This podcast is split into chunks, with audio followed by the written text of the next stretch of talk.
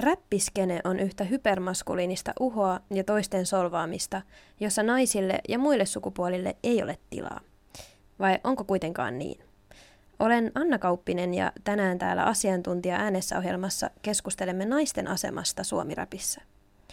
Puhelinyhteydellä kanssani keskustelemassa on musiikkitieteiden tutkijatohtori Inka Rantakallio Helsingin yliopistosta. Tervetuloa. Kiitos. Minkälainen on suomenkielisen räpin kenttä tällä hetkellä? No mä sanoisin, että se on monipuolisempi kuin koskaan, että meillä on nyt tekijöitä eri sukupuolista, eri sukupolvista, eri etnisistä taustoista. Ja määrällisestikin mä sanoisin, että, että nyt on varmaan enemmän tekijöitä kuin, kuin koskaan, niin hyvinkin eläväinen kenttä siinä mielessä. Miten räppäävät naiset asettuvat tälle kentälle? No, tota, no heitäkin on, on tosi paljon nyt, on eri ikäisiä tekijöitä, paljon eri tyylejä. Mm, heillä on myös paljon kollektiiveja ja paljon yhteistyötä. Ja tota, tietenkin se kenttä ei ole välttämättä aina yhtä vastaanottavainen ollut sitten naisille kuin, kuin miehille, niin se on sitten ehkä osaltaan korostanut sitä tarvetta tehdä yhteistyötä ja löytää ne omat verkostot sieltä sitten, joissa tehdä turvallisemmissa tiloissa sitten musiikkia. Julkisessa keskustelussa on noussut esiin ajatus, että naisia olisi suomirapissa nyt enemmän kuin koskaan. Pitääkö ajatus paikkaansa? No kyllä mä luulen, että se, se ainakin niin kuin sen tiedon valossa, mitä meillä asiasta on, niin tota, pitää ihan paikkansa, että, että tota, tietenkin naisten tekemisiä Suomi-rapin saralla on dokumentoitu paljon vähemmän kuin miesten tekemisiä, jos katsoo vaikka kirjallisuutta tai, tai sitten ihan tämmöisiä dokumenttisarjoja tai elokuvia, mutta, mutta että, että kaiken tämän perusteella ja, ja myös mitä mä oon itse vaikka haastatellut ää, naisia, jotka on tehneet eri vuosikymmenillä suomiräppiä, niin, niin vaikuttaa siltä kyllä, että nyt on enemmän tekijöitä kuin koskaan. Tutkimusartikkelissasi Naiset Suomiräpissä toteat, että naisten osaamisen vähättely on ollut osa musiikkialan kontrollointia. Mistä kontrollointi johtuu? No, jos ajatellaan, että, että miten yhteiskunnassa naisia ylipäätään kohdellaan ja kontrolloidaan, niin se on yksi tapa ehkä ylläpitää sitä semmoista patriarkaalista valtaa, missä miehet ää, tavallaan, miehillä on eniten etuoikeuksia ja eniten mahdollisuuksia ja auktoriteettia päättää siitä, että mikä sitten vaikka milloinkin on hyvää musiikkia tai kuka voi olla hyvä muusikko, kellä on lahjoja tulla hyväksi muusikoksi. Että, että tietenkin se kontrollointi tavallaan vaikka naisten tekemisten vähättely, niin se on ollut tapa sitten estää sitä, että naiset nousis tasavertaisiksi tekijöiksi ää, musiikkialalla. Mitä kontrolloinnista on seurannut? No jos esimerkiksi katsoo näitä kyselyitä, mitä nyt tässä viime vuosina on aika tiuhaan tullut musiikkialan järjestöiltä siitä, että millä tavalla eriarvoisuus näkyy Suomen musiikkialalla, niin, niin äh, sieltä on tullut sitten sellaista dataa, että ei esimerkiksi makseta yhtä paljon palkkaa tai ei, äh, ei oteta mukaan, ei, ei anneta niitä samoja mahdollisuuksia sitten kuin, kuin miestekijöille tai ylipäätään äh, ei niin kuin myöskään ehkä sitten ole sitä tarvittavaa itsetuntoa edistää omaa uraa, jos on nuoresta pitäen kokenut, että ei arvosteta oman sukupuolen takia sitten yhtä paljon. Tämä on tosi monimutkainen ja monisyinen asia, että hän ei oikein niin kuin helppoa vastausta pysty antamaankaan, mutta nämä nyt oli joitain esimerkkejä. Räppääviä naisia on vähätelty läpi räpin historian. Inka Rantakallio, Kerroit aikaisemmin taustahaastattelussa, että räppiskenessä naisia ei ole pidetty tarpeeksi räppislangin mukaisesti aitoina. Mitä aitous oikein tarkoittaa räpin kontekstissa? No, useimmiten se on tarkoittanut maskuliinista ilmaisua ja ehkä semmoista niin uhoamista, että on parempi kuin joku toinen. Mutta jos pohditaan, että rap-musiikki historiallisesti niin liittyy moniin tällaisiin niin sanotun mustan kulttuurin suullisen perinteen muotoihin, missä on arvostettu sellaista minämuotoista kerrontaa. Ja, ja tota, silloin yleensä siihen helposti aletaan liittää, jos joku laulaa tai räppää minämuodossa, niin siihen helposti aletaan ehkä liittää myös sellaisia oletuksia, että hän puhuu tapahtumista, jotka on oikeasti tapahtuneet tai oikeasti omista kokemuksistaan, niin, niin äh, tämä on ehkä sitten jollain tapaa vaikuttanut siihen, että miten rap-musiikissa on alettu arvostaa sellaista omakohtaista tarinankerrontaa tai vähintäänkin sellaista yhteiskunnalliseen todellisuuteen kiinnittyvää tarinankerrontaa. Et usein siinä sitten on ollut myös sellaista, että puhutaan yhteiskunnallisista ongelmista, todellisista ongelmista ja yritetään ehkä vaikuttaa niihin sen rapin kautta.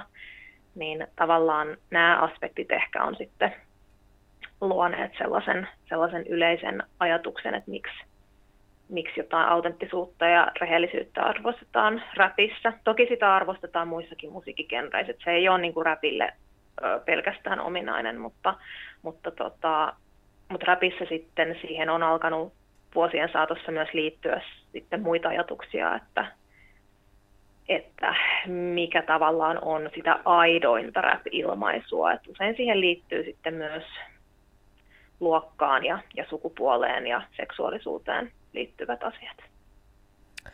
Vaikka naisia ei ole kokonaisvaltaisesti hyväksyttykään osaksi räppiyhteisöä, ovat naiset kuitenkin jatkaneet musiikin tekemistä vähättelystä huolimatta. Mutta miten vähättely kuuluu naisten tekemässä räpissä? No, jos nyt puhutaan suomalaisesta räpistä, niin äm, yksi tota, mun mielestä ihan kiinnostava esimerkki, tuore julkaisu on tota, Sofayhtyeen ei tipu remix, joka tuli viime perjantaina. Mä olen itse siis Sofayhtyeen DJ-nä toiminut, en ole kuitenkaan tässä musiikin tekemisissä ollut mukana, niin, niin äh, siellä oli sitten useita äh, muita artisteja mukana tällä remixillä, niin tavallaan ne tarinat, mitä siellä kerrotaan, että miten miehet uhriutuu, jos heitä vaikka kritisoidaan tai äh, just, että ei tule tavallaan sitä arvostusta myöskään ehkä vieläkään vieläkään tekijöinä, niin sit naiset mieluummin tekee tai muun sukupuoliset ää, ähm, niin kuin omissa porukoissaan.